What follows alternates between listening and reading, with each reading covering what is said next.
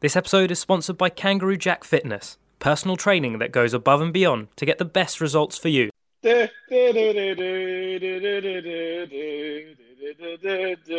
Hey, hey,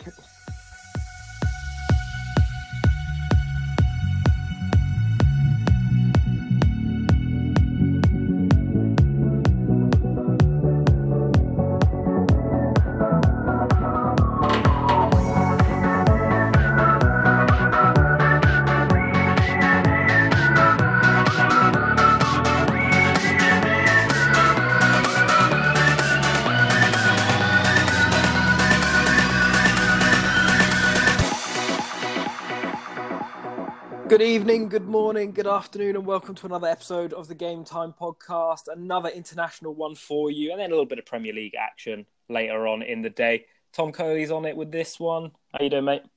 I'm good, mate. How are you? Yeah, very well, thank you. We'll get on to Bournemouth in a little bit. Don't you worry.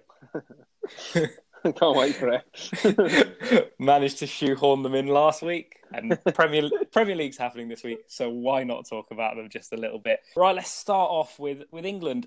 Bit of a different performance. Still a very good big result for England, but one where they had to come from behind for a change. What, what did you make of the game? Uh, it was it was a bit of, bit of an unusual game because um, I felt Montenegro felt threatening without actually being threatening most of the game. So um, I think there was a couple of times when Kyle Walker got caught out of place and you felt a bit nervy at the back. But when they scored the goal, suddenly you, you sort of flash back to old England times and how maybe we, we, if, if that had been maybe Roy Hodgson or maybe a previous England manager, we would have buckled under the pressure and we would have ended up sort of sporadically trying to chase the game. But I think we, we bounced back really well. And as soon as we equalised, I think it was it was always going to be a quite a comfortable victory something different about this England side, and we and we've mentioned it before on previous pods, but they just seem to have a different air about them. And, and as you mentioned, 17 minutes gone and, and them conceding. Was it Michael Keane who got nutmegged on the edge of the area, and then someone else got done in for the goal? But this England team is made of steelier stuff than they used to be. Yeah, I mean, I think Keane, Keane was unlucky. I think I think actually the breakdown was Hudson Odoi didn't track back properly and and maybe that's just a bit of na- naivety in being a young player, player who's not even at his first Premier League start for his club team and is already playing at international level. Um, but but I mean, it was forgiven by I think his whole game was was very impressive. Uh, I, yeah, I think there there is a lot of very very talented English players at the moment, and I think we are making use of those those talents. And I think the thing with Michael Keane as well, has finally maybe got caught out a bit on that goal, but scored the equaliser, which was very important. Um, but there are lots of other centre backs who you think would probably be ahead of him in the pecking order, but he is still a, a fantastic option to have at centre back for England. Yeah, you forget he had that really good season for Burnley, and then Everton has been sort of like flashpoints for him, but still a very solid centre back. But going forward, Ross Barkley grabbed a couple of goals, started this game. I think came on as a sub, didn't he, in the last game? Um, but has really staked a claim in, in recent weeks for, for his club side and now for international that, that he can start games and make a difference.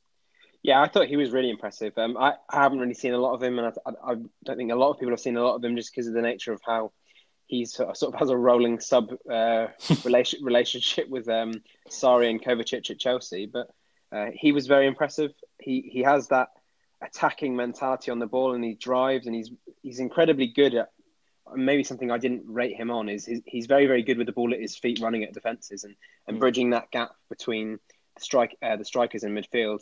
I felt that Alli didn't particularly have that well, much of an impactful game, and I think he was taken off um, maybe for Ward Prowse, I believe, at, at, some point in the game as well. So um, Barkley probably did have to step up. I thought he got incredibly unlucky receiving. Did He received the yellow card for taking a quick free kick, and I tried tried to explain to my girlfriend why that's why that's bad. And in fairness, it is ridiculous that that, that, that he has to get a yellow card for attempting to play a, a quick a quick ball. But um, I thought he had a, he had a very complete performance, and he surely has staked his claim for being a, a regular starter for England now after these two competitive matches. Yeah, I saw that. I thought it was ridiculous, just because he's like, there's nothing against the rule to say that taking a quick free kick is a bookable offence, or maybe yeah. there is, and I don't know that. Well, I, don't I am not sure, but I, I always find it funny because those type of um, cards are usually disputed by the players saying they can't hear or they or they thought the ref blew the whistle. But Yeah. when you're playing in front of about four thousand people in Montenegro, you can pretty clearly hear the whistle. So uh, I don't think you got any far with that one. Well, he must have been happy to uh, to look over to the bench and not see Mateo Kovacic warming up and re- and ready to come on. Um, Raheem Sterling continued his very very good form for England, uh, set up a Harry Kane goal and then and finished one off nicely as well. But unfortunately, him and Danny Rose and Callum Hudson-Odoi were under fire for not under fire. That's not the right term. They came uh, under a lot of racist abuse. Um, we have to say allegedly, I believe, but it, it's being investigated by UEFA. Um, it's just frustrating to see that at this age, 2019, in this year, we're still seeing this happen. Yeah, it is really awful. And um, what I found interesting was at the at the point of um, Sterling scoring his goal, and, and, and obviously then sort of pointing to his ears, saying, "Can you are you are you listening now to the crowd?" I hadn't really seen anything that would suggest that that was going on. Um, you, it wasn't particularly that intense of an atmosphere, and usually I think it, in bigger grounds, bigger occasions, you would maybe feel a tenseness in, in, in the air, and it didn't really appear to, appear to be that. But um, I think there was definitely comments after the game by Gareth Southgate and, and Danny Rose and uh, Callum Hudson-Odoi. I thought it was interesting to, to, to note what Clive Tyldesley said at the point of uh, Sterling scoring. He said, "Oh, I don't think it's very wise for Sterling to wind up the crowd like that." And you do wonder whether that was misplaced by Clive and he didn't really Mm. appreciate what was going on. But it, it, the, these, I mean, not to generalise, but these Eastern European countries do have a bit of a reputation of this going on, and you'd imagined he would have thought, well, something must have been said to Sterling to provoke that type of reaction. Um, but I, I don't know if you saw Hudson Odoi's interview after the game. I think he did a couple and talked about the the abuse he got for an 18 year old kid to sort of be, so. Um, I mean, not even blasé about racism. It maybe it's an indictment of the position of the country's in at the moment with with racist abuse. But he was so mature and sort of said, "Look, this needs to be stamped out. It needs to be sorted." But he was he'd moved past it, and I think he was maybe appreciating the the arm around the shoulder from Southgate as well. Yeah, I, th- I think both him, I think Danny Rose and Raheem Sterling all spoke to media afterwards, and all so mature in, in what they were saying, um, and and nicely blunt as well, if that makes any sense. That there's a time sort of there's a, a worry that sometimes it's sort of sugar coated and, and players just try and brush it off. But it was nice to see Sterling and, and Callum Hudson Odoi just say it as it is and say that this can't be happening and it needs to be stamped out because I think that's the the only way that this is going to get dealt with at, at any level, not just international games, because you see it up and down the country in, in other games as well. So it was um, it was refreshing to see them see them come out and, and speak so honestly about it. Um, but it was unfortunate that that had to mar what in the end was a very productive international break for England. Top of the group now with six points, four points ahead of Bulgaria in second, who look like they're going to be alongside Czech Republic, England's biggest threat. But you'd assume England will top that group. Yeah, pro- pro- I, I would imagine that's probably the way it's going to go now. Uh, I think you m- maybe uh, if you win the next two two rounds of games, and then you can look to secure qualification because I think two go through in this group as well. Um, you can then sort of test out maybe some of the younger players in the final few games and give some either more caps to some of the uh, the low, lower capped players, um, or at least maybe try some of the younger guys that are coming through the under twenty ones. Uh, I, I, I was able to watch the, the under twenty ones game yesterday, and um, I, I, there's such an uh, such a, a, plethora of English talent out there, and it really is an exciting time to be an England fan because there are so many good young players coming through at so many different positions as well. And so I think we're we're only going to get better, in my opinion. With uh, 2020, very much, I think it, this is going to sound like the weirdest sentence in the world, but it's like the perfect distance away because if you think about it, we're now what a year or so away from from the 2020 Euros, Yeah. uh, Mhm. bar a couple of months, which means the likes of Callum Hudson-Odoi, Jadon Sancho, Declan Rice, all these young players that are breaking into the team are going to have one more season of experience under their belt wherever they are. Yep. So they will be so blooded into that England team that genuinely, I think it will be a scary time for any European country to to draw them in the group stage or the knockout stage. Because honestly, I, feel free to disagree with me, but I think England are probably the second strongest team in Europe at the moment. After Italy, I wish, I bloody wish. uh, yeah, I mean, I think I think I think France are very good. Um, yeah, I think they're gonna they're they're gonna be a team to beat for the next sort of two or three uh, tournament rotations. Mm. Uh, but yeah, it, it it really depends on how we nurture this, this, these young players, and and I still think there's a, there's a level of young players that are coming through that I think we really have to be excited about. I watched uh, Phil Foden last night, and I think Phil Foden.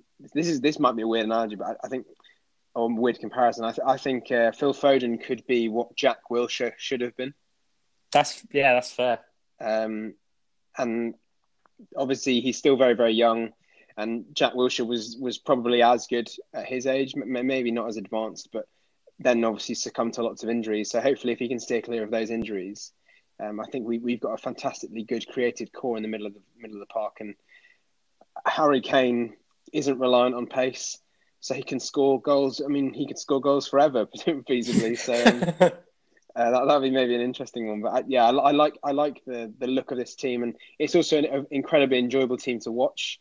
Uh, you feel like there is a relationship between the the fans and, and the players, and it's just great. And I'm so happy that we're at this stage and not not, not the stage of 2008 where we, we just seemed like the end was coming. God, yeah, that's a throwback. Scott Carson, what yeah, exactly, yeah. Um, one thing that I wanted to mention, uh, based on the, the Hudson Odoi thing, so obviously he has now started a, an international game for his senior country mm-hmm. before starting a Premier League game. What, what's Phil Foden got to do to get that sort of recognition? Is it that Callum Hudson Odoi is just that much better than Phil Foden that he can, or is it something else? Hmm, I, am not sure because uh, I think maybe the advantage that Hudson Odoi had is that he's playing in a position that um, we have a lot of interchangeable players. So, mm. I mean, Rashford and Lingard were both out, and you'd imagine they probably would have got into the team ahead of Hudson Odoi.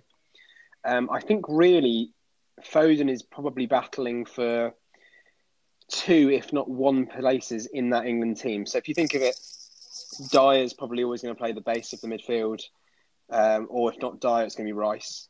And Foden couldn't play that position. It's then usually Henderson and Alli, and, and now Barkley as well. And I, I feel like it would, it would be difficult to look past. Hmm. Um. And I think Henderson, I think if if Henderson hadn't been picked up a knock, I think, for Liverpool before the international break. I, am pretty confident he would have played 90 minutes of both games, uh, 180 minutes for both games. Um, so m- maybe there's just a little bit more competition in the positions for this time. I, I don't personally think Hudson Odoi would get back into the squad next time if you're looking at bringing Lingard and Rashford back in. Mm. And I'm sure there's other players that I'm missing that, that would probably play those wide positions, especially if he isn't playing for Chelsea. Incredible that after all the sort of difficulties that England had having their so so-called golden generation, where you had like a wealth of world-class players in every position.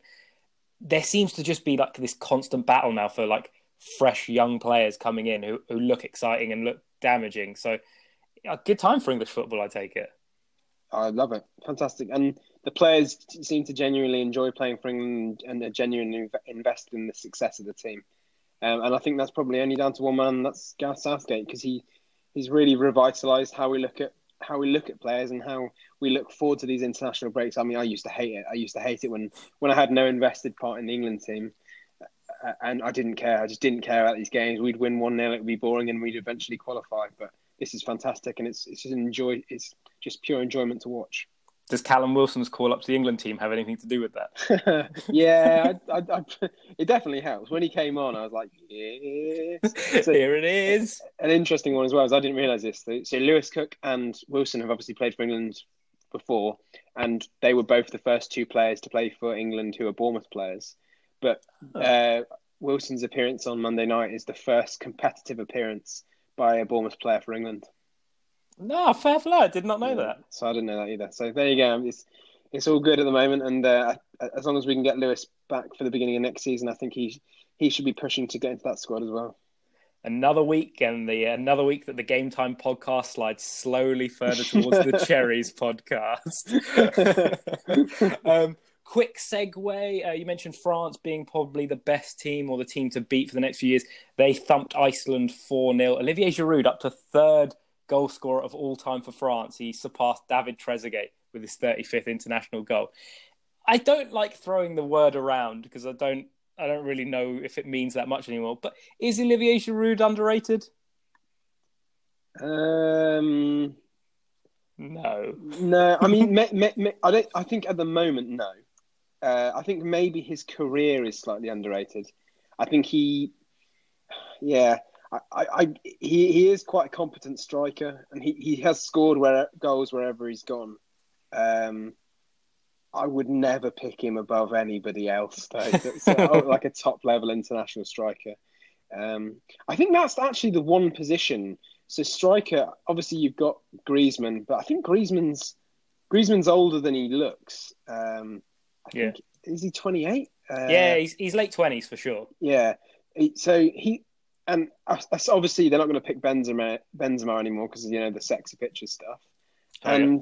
then apart from that, you've only really got Giroud, and obviously it, it, depends how the career of Mbappe unfolds, whether he eventually does become a striker. But France don't have that many alternatives or that many sort of front of the line alternatives to to Olivier Giroud. So he does have a role to play uh, in their success, and they've obviously got absolutely stacked at so many positions behind him that maybe they don't need to worry too much. But it'll be interesting to see how that position develops over the next sort of two or three, uh, yeah, international tournament cycles. Very interesting indeed. And if well, he basically springboarded them to a World Cup by just being a human backboard for Mbappe and co. So we'll see what happens at the Euros.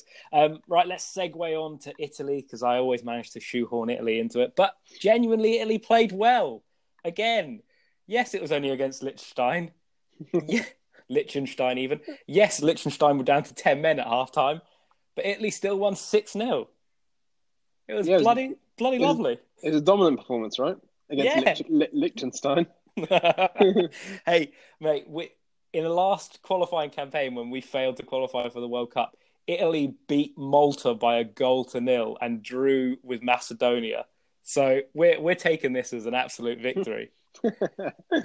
um, yeah, a, a, very confident performance from a, a very mixed uh, Azzurri side. Uh, Moise Kean scored his second uh, goal for Italy after being the second youngest scorer last week. And this week, Fabio Quagliarella making his first start since 2010 World Cup. I think it's been eight years, nine years. He scored twice, which means he's now Italy's oldest ever goal scorer. That's pretty impressive, isn't it? I do like that. Also, he's only 36, and this sounds like a weird sentence to say. Italy have had so many old players that I genuinely think 36 is still quite young.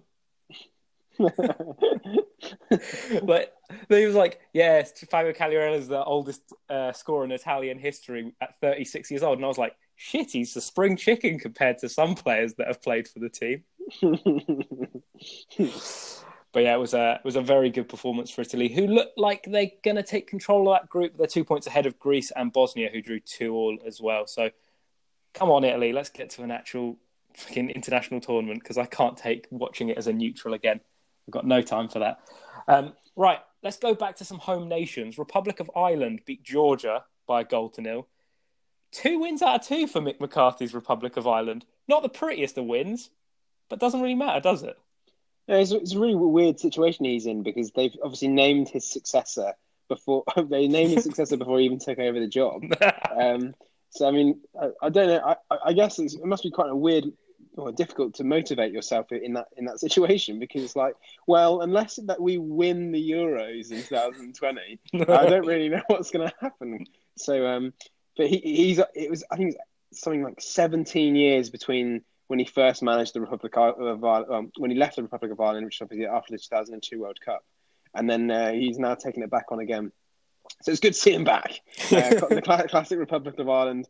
I, I, I, enjoy at the moment. There's a lot of talk about Declan Rice, um, obviously being uh, of dual dual nationality, and there's been some criticism from from uh, from the Republic of Ireland about him choosing England over Ireland, and then they've chosen Mick McCarthy, obviously Barnsley-born Mick McCarthy, as, a, as, a, true Irishman to represent uh, represent the Republic of Ireland. Oh, it swings around about. Swings around Oh, it's, it's beautiful. Yeah. it's beautiful. I'll tell you what was beautiful though. Conor Hourihane's freak mm. absolutely rifled in after the weirdest stoppage in play ever, where just throw Ireland fans threw tennis balls onto the pitch, and and I made the terrible joke in the uh, in the running order saying didn't realise that Nick Kyrgios's underarm serve was uh, stretching into the game of football. Because honestly, and on a slight side note, that has been everywhere. Online media have stretched that way too far. The man's just doing his thing within the rules of the game. Just leave him alone. Is it is it good? I don't understand. Like, as in, what, what does it mean though? It's just, in- it's just clever. You can just do it. That's fine. It's like sort of like you could bowl in cricket. You could bowl underarm if you wanted to to try and trick him. Yeah, a, a bit like I mean, if we're going to stretch it into cricket, a bit like what happened the other day to Josh Buttler, who who got ran out. Um, the bowler's name doesn't spring to mind, but he got ran out because the bowler went to bowl, waited for Josh to leave the the crease, and he just ran him out because there was apparently in the rules of cricket there is no law to say that the bowler can't just stop mid run and bowl out the uh, the batter at the non striking end. But we we segue. But yeah, very clever from Nick Kyrgios. And I guess very clever from the Republic of Ireland fans because they caused enough of a delay to, to stop the free kick, and then Conor Horan smashed it in the bottom corner. So, Yeah. master plan. well played to them. Another another Bournemouth player for them. Harry, Harry Arter. Don't mean he came on, but uh, wish him the best. All the best, lad. so fair play. Uh, Romania Faroe Islands. Try and find a Bournemouth player in that one. Um, I can. I think Michael Dobre plays Oh, for Roma- Romania, and he's in the youth team for Bournemouth. Oh, I'm Come not on, the having- boys!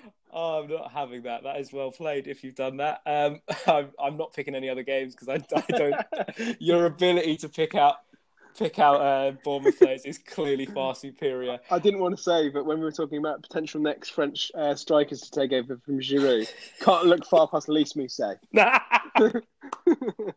Classic super sub Lys Mousset. Um, I mean, while we're on the topic of Bournemouth strikers, uh, Josh King, two goals in two international appearances, uh, one against Spain at the penalty and then one against Sweden. It's looking pretty decent season for, for Josh King because he didn't ever look like he was going to be that sort of striker who would bang in the goals, but he's really turned it around recently. Yeah, he had a good uh, first season for us in the Premier League. Uh, second season for us in the Premier League. I think when Wilson got injured, he scored. I think he scored seventeen. Um, but it was one of those things where he pretty much um, he solely kept us in the Premier League. Uh, but he, he is a very very good footballer, and I think before Ake probably staked his claim, I think he was our best player. Um, he he's, he does very very well for Norway. I think he's the second or third all-time top Norwegian scorer in the Premier League. Difficult to follow up Ole Gunnar Solskjaer, I'll be honest with you.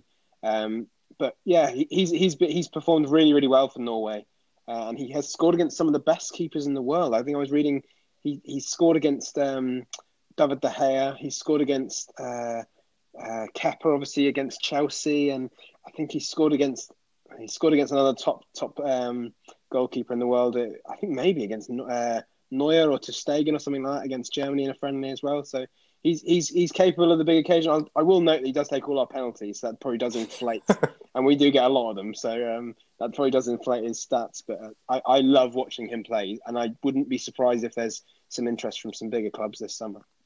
Be interesting to see what happens with Norway. To be fair, if, if they qualify for for the Euros, who knows? He put himself in the shop window. Um, right before we move on from the international bit, I just wanted to say Spain beat Malta by two goals to nil.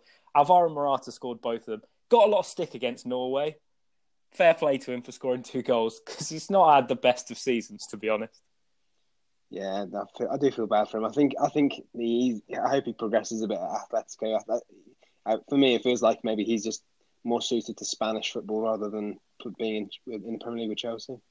Yeah, to be fair, I don't think he's doing all too well for Atletico at the moment. I want to say he scored one, maybe two goals this season, um, Mhm. but maybe three. I think he scored a brace in one game and then maybe one in another. But um, it was 16 months he went without scoring for Spain. So uh, he's a his dry spell is over. Right, uh, we're going to head on into the break, but when we come back, we'll go full steam ahead into this week's Premier League action. Be back in a sec.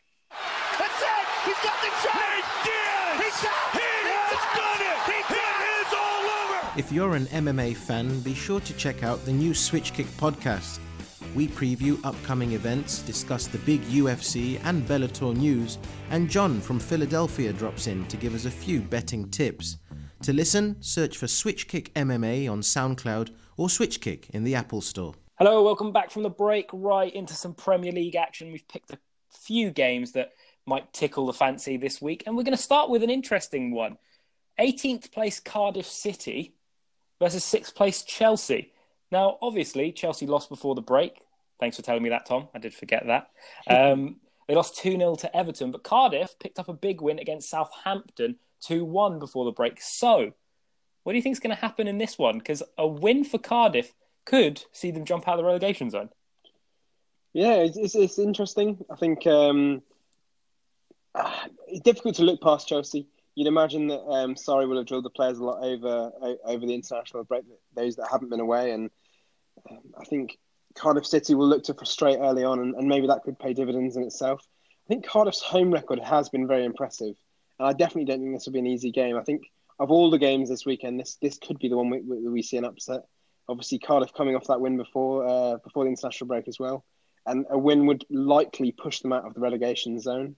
Uh, they also have a game in, in hand above Burnley, who are, who are the team above them outside of the drop zone as well. So there really is a chance for them to kick on. And I, I, I know maybe it's too early to talk about managers of the season, and as, and as, as poor as some, as some of his comments have been this season around other political issues, if uh, Warnock can get Cardiff out of this out of the drop zone and keep him in the Premier League this season, I think that's a fantastic achievement for him and the club. Oh, without a shadow of a doubt. I mean, it's fair to say they've possibly got the weakest squad in the league. Um, definitely the most underfunded squad in the league. Um, they did not spend a lot of money. But yeah, if he manages to get him out of it, fair play to him because it's been through a lot of hard graft and, and they've gone through a lot in, in recent times, um, especially with, with the, the tragedy of the Emiliano Sala. So if they manage to get out of relegation, fair play to them. Um, an interesting thing to note, though, I think at the beginning of the season they actually took the lead against Chelsea at Stamford Bridge before being completely undone by Eden Hazard, just absolutely going mental on them. So, do you think now with Chelsea in sort of a different stage of the season, they, they don't look as comfortable anymore? Do you think if Cardiff get ahead, they'd be able to hold it? I think so. I think that they Cardiff um, have maybe solidified their game plans a bit better. They they understand when to attack, and, and I think they have a lot of experience in that team and a lot of old heads who understand the processes of the, of the game and when it's important to just keep yourself in it and make sure you're not getting battered. So I, I think so. I think it could be a, a, a tricky 1 0 win for Cardiff, but no doubt now we'll see Chelsea absolutely pump them. But it's, it's, it's important for the, the top four race, I think, to, to note that Chelsea are obviously sixth at the moment, a point behind United, and importantly, three points behind Arsenal. Um, and you'd imagine if they were to lose this game and the other results go as as planned over the weekend, it may cost them their top four place for next season. Yeah, that race for top four is is heating up, and we'll talk about that in just a sec. Uh, I found something very interesting here. Uh, do you know the score the last time Chelsea played Cardiff City in Cardiff? 3 0 to Ch- Chelsea. No the right number of goals, just the wrong share. 2 1. It was a narrow okay. game. Um, Cardiff took the lead with an own goal from Cesar Azpilicueta. I mean, that's solid, to be fair. That is, yeah, that's so solid. Mark Schwarzer was in goal as well. Um, Andre Schürrle scored in that one, and then Fernando Torres finished off the points. So, nice. okay. a classic, uh, a classic encounter there. Some interesting ones I found as well, uh, thanks to the Cardiff City website. Club connections. Neil Etheridge, who is obviously Cardiff City goalkeeper, started his career at Chelsea. So there's okay. a, an interesting one there. And a really random one Chelsea legend Jimmy Floyd Hasselbaink actually ended his playing career with Cardiff City. Mm. So there's your stats for that one. Um, you mentioned the race for top four. One team who are in the top four, but they're definitely not looking backwards. They're definitely looking forwards at the title. Manchester City, another sort of top to bottom clash. Uh, they're away to Fulham. You'd imagine it's going to be a pretty straightforward victory for Pep Guardiola's side, but uh, football, things can happen. What, what do you think about that one? Yeah, I mean, this is the game that Liverpool struggled with a couple of weeks ago, wasn't it? Um, at, at Craven Cottage, and I think they only won because Milner scored a, a penalty. Um, I get a feeling that uh, this is going to be the way we, we sort of look at every single game for the rest of the season for the for the final what seven or eight games that we've mm. got hmm. to see where whoever plays first in the day is, is going to look to put pressure on the game, the team that kicks off later. Um, I'm pretty excited uh, for City. If I'm honest with you, I, I, I think this this will be quite a comfortable win, and I, I think it may be one of the last sort of nails in the column, co- um, coffin for Fulham as well. They they've only got 17 points this season. They're they're still uh, 13 points behind uh, getting outside the relegation zone. So to have six games left and need p- potentially uh, up to 16 points just to get out of safety, it probably will uh, make sure that they they're relegated back to the championship next year. Yeah, it's unfortunate for them because they spent a lot of money, and I don't think they ever really got the right manager to sort of gel all those players together. But in Scott Parker, they've definitely been way more battling in the last few games. Um, obviously, they he had a tough outing. Bearing in mind his three matches in charge so far have been Chelsea, Liverpool, then Leicester City, and now Manchester City. I mean, that's not not an easy run for any team to go through. But they Get, have the tough, get the tough ones out early. early 30 second game of the season. um, but quite weirdly enough, I, I happen to be having to do something for work to do with Fulham. Um, Mitrovic has scored 10 goals this season. He started every single game for them. He's scored exactly the same amount of goals at this point last season as he has this season 31 appearances, 10 goals when he was on loan at Fulham last season. So you'd be safe to assume that he might get a couple more. And we've said in previous pods, City tend not to deal with the physical strikers as much. So do you think now with the likes of Ryan Babel adding a little bit more dynamism to, to that Fulham side, they can try and utilise Mitrovic a bit against them? Yeah, that would be the danger. Uh, I, I, think um, City centre backs don't particularly like getting roughed up. Um, so Mitrovic is the perfect player to, to, sort of put that pressure on them as well. Um, I think with Stones out as well, you'd probably be playing uh, Otamendi and maybe Laporte. Um, so, yeah, I think Mitrovic will try and put the cat among the pigeons and, and try and frustrate. But I think on the attacking end, uh, Fulham's weakness is, has has been and, and, will probably be into the end of the season their defence. They just don't look solid. Um, they've got the worst goal difference in the league as well at negative 41. Mm. Um, I think they'll really struggle against an, in, an incredibly informed Raheem Sterling and, and a, a, rightfully informed Aguero as well. So I, I, would I would think it's probably going to be a cricket scoreline this one ripe for the picking. Um, give me a number between 1 and 44. 16. 16. Let's scroll to number 16. Håvard Nordtveit is number 16 for Fulham. Did you know that he was on the books at Arsenal, also playing in the Premier League for West Ham? That's nice. That's just that's just good facts. Yeah. Do, do you want to know another interesting fact? Maxime Le Marchand, the centre back slash left back, was part of the under 18s Rennes side that won both the under 19 French Cup and under 18 French Championship in 2006 2007. Where he's playing in two different age groups at the same time. Yeah, I'll be honest with you. The the name of the French Cup is too hard to say, and it's an under 19s competition. So I just went, I just went with that because because it's still fine. Um, one thing I did want to mention as well, uh, Joe Bryan, who's the left back for Fulham, obviously was part of the Bristol City team that did over Manchester United in the uh, semi final, oh, in the quarterfinals of the League Cup last year, and then got absolutely done in by Manchester City. So that's just a bit of information for you. that was. oh, I was I was just going to say. I mean, you're talking about a few of the players in, in the squads, and and maybe we could do it for all of them, all of the teams. So the, the three current teams in the relegation zone are the teams that um, are Huddersfield, Fulham, and Cardiff how many players in, in those three squads do you think will still be playing for Premier League teams at the beginning of next season? So, do you Ooh. think any of them will be picked out uh, and and have have significant transfers over the summer? That's a good shout. To be fair, I wouldn't be surprised if um, if we're going to talk about Fulham, just because he, he, comes to mind, if Sessegnon. Yeah. Um, if Sessegnon gets picked up, he just le- seemed like too good of a talent to be playing in the Championship again. Um, someone might take a, a, jump on Mitrovic as well because he's quite a good striker for, for Premier League. What do you think? Yeah, I think Sessegnon's probably the answer. I, I think um, there's a lot of players that probably you will see dispersed, maybe not in back into the Premier League. Uh, so I think Schürrle, you can't imagine he'd stay, stay and I'd be surprised if players like Seri go. Mm. Uh, Seri don't doesn't go, but just, uh, well, and Sessegnon's a big one. I think Sessegnon had interest last summer with um, Spurs and he, he definitely strikes me as that type of player. The, the only thing I think they need to land on with him is that um, what position he is. is. Is he a left back or is he a winger?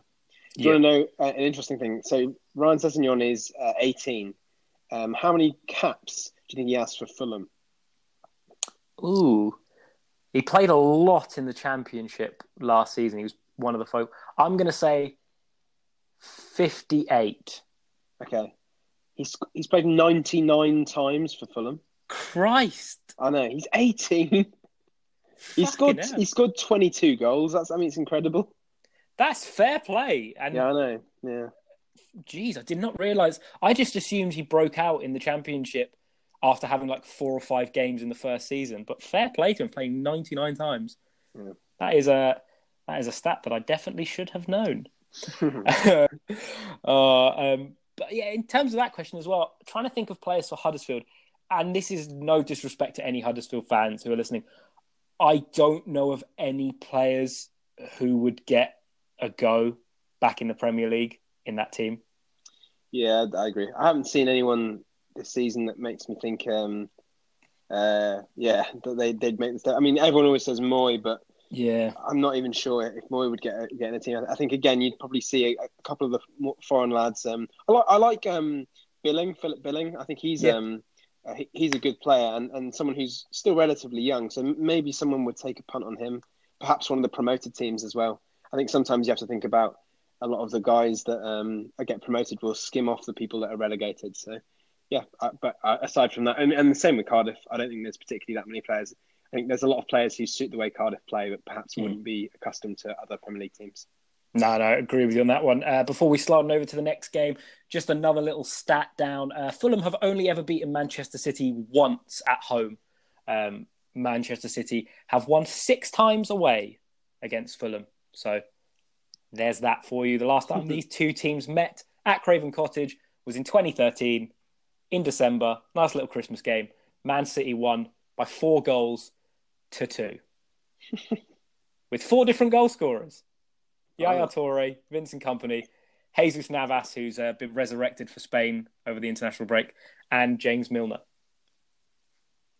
God, do you want to guess who scored for Fulham? Uh, what year was it again? 2013. Hmm. I'll give it one. One was an own goal by Vincent Kompany, so you can Okay. chalk that one off. Okay. The other one, former Manchester United winger Winger. slash left back. um, not. Uh, it's not Büttner. Büttner. No. Oh God, I love Büttner, but no, he's English. This guy. Oh, this. Um, he's English. God. um, uh, no, I'm gonna have to because otherwise I'm gonna think about this forever. Uh, played played for Manchester United, Yeah. West Brom, Yeah. Sunderland, Fulham, and Aston Villa. Kieran Richardson. Kieran Richardson, spot Yes. Get in there. it's because he wasn't from Bournemouth. That's why he didn't Yeah. get it quicker. That's true. Yeah, that's true. Um, right, let's move on from that one and go on to the big game of the weekend. Sunday's clash Liverpool versus Tottenham. Are Spurs going to be the team to throw the spanner in the works for Liverpool? Do you think the Reds can uh, can overcome the challenge? I hope they do. I really, really hope. I, re- I really hope it's Spurs. Um, I think it will be an interesting test because of the Spurs have sort of seem to have turned a, a, a negative corner at the moment, and they seem to be struggling. Um, there was such like high promise with them, maybe competing for the top two places earlier this season, and that's obviously dropped off. And maybe they're looking over their shoulders now. Um, I don't think Liverpool have been particularly uh, intimidating the last few games, and Salah and maybe Firmino seem to have dropped off in, in terms of quality. Um, but I, I think this could I think this this could be a difficult challenge, and, and maybe we'll see what Liverpool truly are made of this weekend. It will be interesting. Sorry, I just hiccuped there. Ah, help me. Uh, it will be an interesting game. Um, I Spurs are bang out of form, but possibly the most important thing is they won before the international break, which will give them something. But prior to their three-one win over Leicester, they lost to Burnley, Chelsea, drew with Arsenal, and lost to Southampton, which is not the run of form you want to be in when you're heading to potential league champions. Liverpool are currently top. They're two points ahead of City, but obviously City do still have a game in hand. Will Spurs be buoyed by the fact that their new stadium is now open and will by Sunday have had two games, albeit an under 18s and a Legends match on on it? Um, I would say absolutely not. I don't. I don't think anyone's getting buoyed by a legends match. Did you, have you seen the coverage of Gerrard's goal? Uh, you know, um, like everyone's talking about, oh, you never lose it. Yeah. it's like he scored against some like fifty-five-year-old Italian blokes. Like, I don't understand. Like, like it could have been your dad, Danny. Like, I, don't, I don't, I don't, I don't get why there's this this thing about like, oh, the le- bloody legends. But anyway, yeah, I don't, I don't, I don't think they're going to be particularly. Um, I think that it'll be interesting to see how they how they perform for the rest of the season in the new stadium. I'm slightly surprised they they didn't wait until um, next year. Um, I, I thought maybe that would have made more sense and perhaps play some friendlies there over the summer. But um, yeah, it's good. And uh, fan, the fans have been waiting for it for a long time, but I think maybe quality is more important than, than the new stadium at the moment. Tell you what, mate. Gerrard scoring against 55 year old Italian defenders, no easy task. 55 is prime Italian defender territory there. Hmm. They are do- in their primes. I feel like the 55 year old Italians are probably more competitive than the league than the league he's actually managing in at the moment. He's So- like, "Sh- shit, Yeah. got to sign some of these boys. to be fair to Scotland, they did win. uh, Yeah. After losing to uh, to Kazakhstan in the first game, but we covered that in the last pod, so yeah. they're true. they're one for one. Um, I'll tell you what you didn't mention in the last pod. what? Who got who got an assist for Scotland? Who got an assist for Scotland? Ryan Fraser. Of course, he bloody did. Don't know why I even asked. Assist when he wants. He's such a small man, but he's so he's so He's a nimble. very, he's a very small man. yeah. no, he's very good. I like him a lot. He's very good. Uh, right before we move on to talking points, scores on the doors because I didn't ask for any of the scores. So, Manchester City Tottenham. What do you think the scores are going to be in that one? Not Manchester City Tottenham. They are not. They are not playing. they are not- But what would you think the score would be if they were playing? Uh, Liverpool Spurs. What do you think the score is going to be? I'm going to go for one all in that game. Oh, all right, on the fence.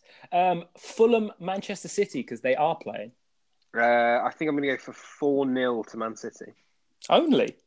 Yeah, only they'll they'll tire. They'll sub them all off after 60 minutes. City will leave the game after 75 minutes, and Fulham Fulham still won't score.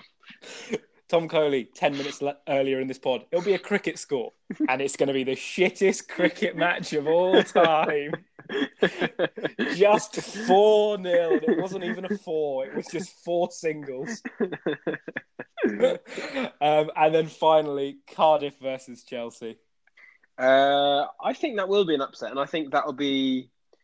I think it'll be one 0 to Cardiff. Fair. I, you know what? I could see that happening. That's a, that's a solid Cardiff victory as well at home. So I, Correct. I agree with you. Uh, right, before we finish, let's move on to talking points as we always do. Tom, have you got any talking points from this week's football? Uh, the couple. Uh, there's a good. The good news story coming out of Scotland this week is that um, uh, Leigh Griffiths has returned to training. Uh, and in fairness, I wasn't particularly um, on top of this this story, but um, he hasn't uh, trained for Celtic since early December, and he's been dealing with mental issues or mental Oh, okay. health mental health, health, health issues. And he's just uh, now uh, coming back uh, to to training, and he's working on his fitness and performance work. And I think the uh, Celtic manager Neil Lennon has said that um, there's no current timescale on his return, but I think uh, they're all just happy to have him back in, in training, and he's quite a big personality. Um, so, someone who's he's been around in Scotland for quite a long time and has, has got quite a legacy at, for Scotland internationally, but also at Celtic. But 28, still in the prime of his career, and you do sort of hope he can get back to um, to being the top player he was in Scotland as soon as possible. Yeah, he's a really good player, and it's nice to see that he's, he's had support for what is an, another very big issue in not only football and society, but it just remem- reminds me of those two free kicks he scored, like two near identical free kicks against, yeah, against England. England. Yeah, yeah, yeah, yeah. such a uh, such a good player. Um, but yeah, really nice to to hear that he's back. Um, uh, my one is is very boring to be honest, but I really like Bryan Ruiz. Like I don't know why, but he's always been one of my favourite footballers, and he played for Costa Rica as they beat Ja- Jamaica by a goal to nil. He's moved into a central midfield role now as as his age has. I was going to say deteriorated, but it, it's gone up, and, and his uh, pace has deteriorated. but he's uh, he's doing a Ryan Giggs, and he's moved a, from a flying winger into a, a very stable central midfielder. So that's my talking point from this week. Have you got any other ones?